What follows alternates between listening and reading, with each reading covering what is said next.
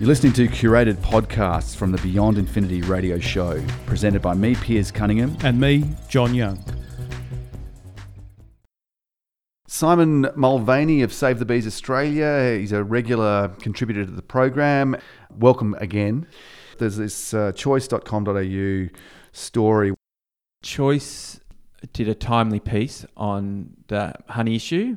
Choice didn't go to any other honey packers. They didn't speak to Beechworth, Peninsula Honey. They didn't mention the honey map. They didn't mention markets. They went to Capilano to talk to Capilano. And when I asked Choice about that, they said, well, Capilano have been in the in the press a lot. And I said, well, that's because I've been writing about them, but no one came to me. But what was really shocking, and this is the first time I really started to see the conspiracies in Australia for real was I wrote about Choice's article and its lack of communication um, on change.org petition.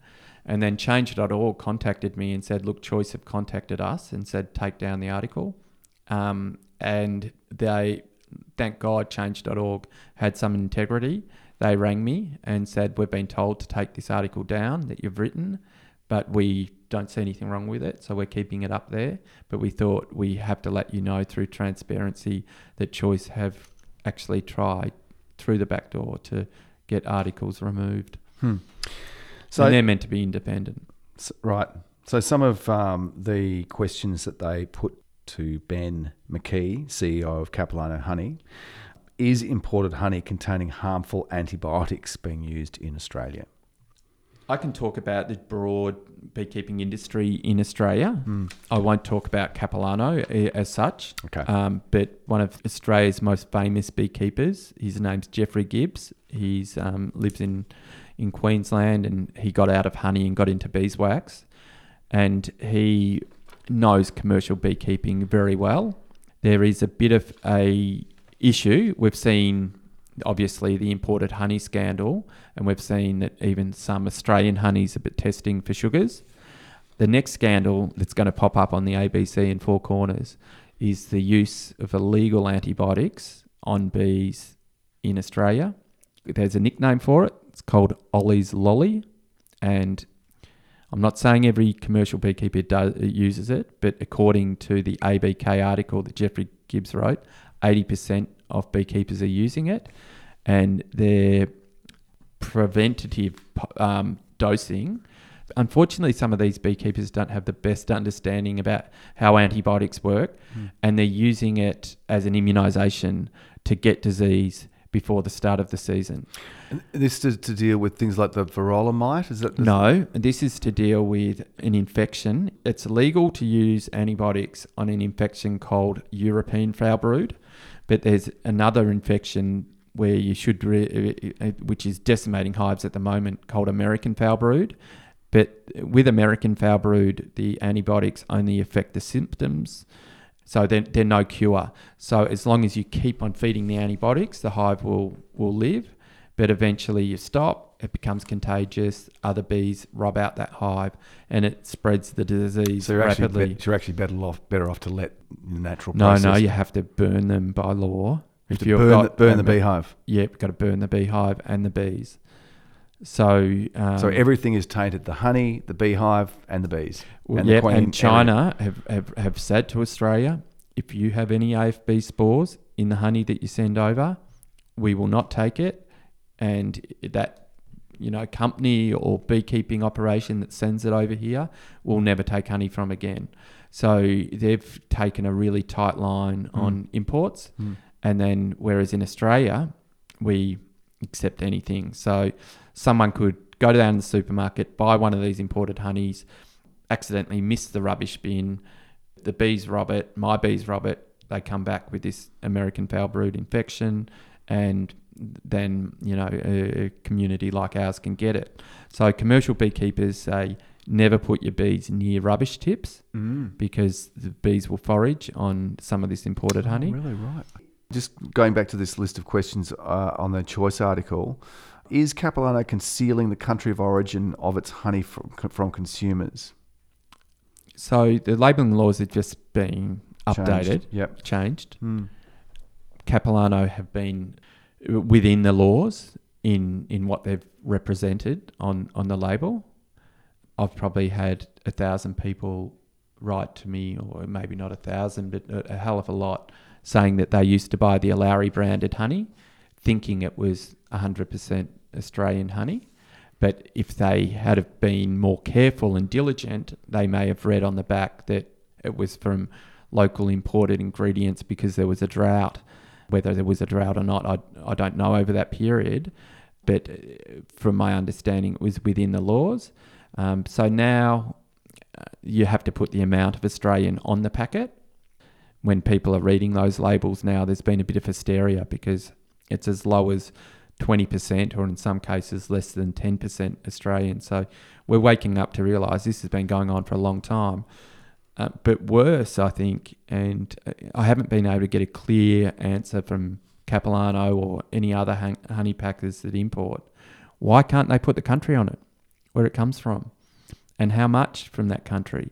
And one silly answer in the chat room, a sympathiser for Capilano said, "Well, there's too many countries." I said, "What do you mean?" She goes, "Well, they mix it in a big vat, and there's five different countries sometimes. So do you think they should put five different countries on the label?"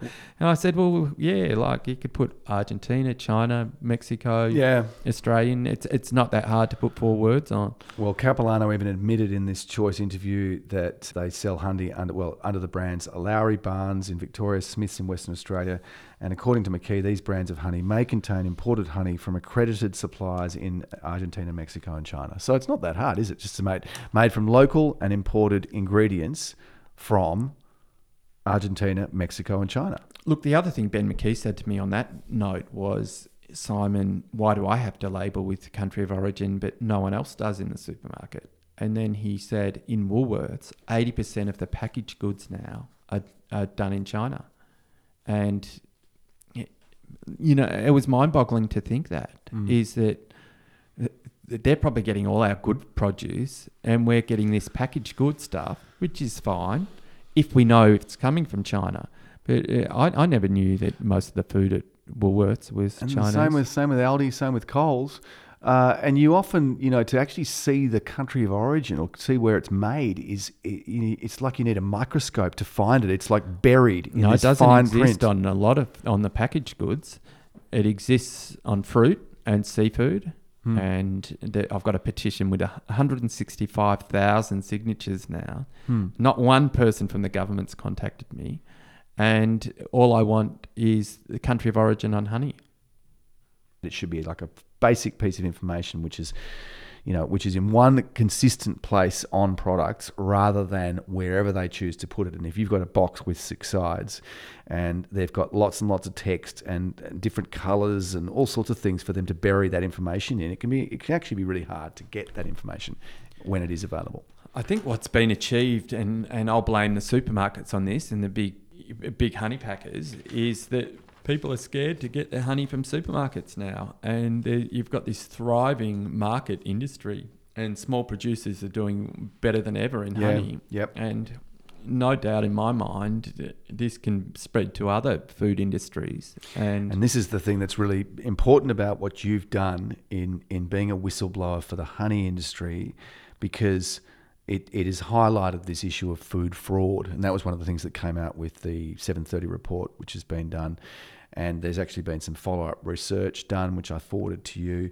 It's highlighted this issue of, of food fraud, of, you know, what are, what are you actually eating? You know, I, I must say, from? apparently Capilano weren't aware that that honey they were importing, and and I think Capilano is still saying that it, it is honey, um, despite the NMR testing saying it's not.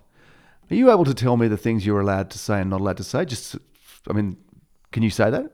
Um, Can you tell me the things that you've been um, gagged or suppressed on? well, well, it's a public document. What I'm not allowed to say. Yeah.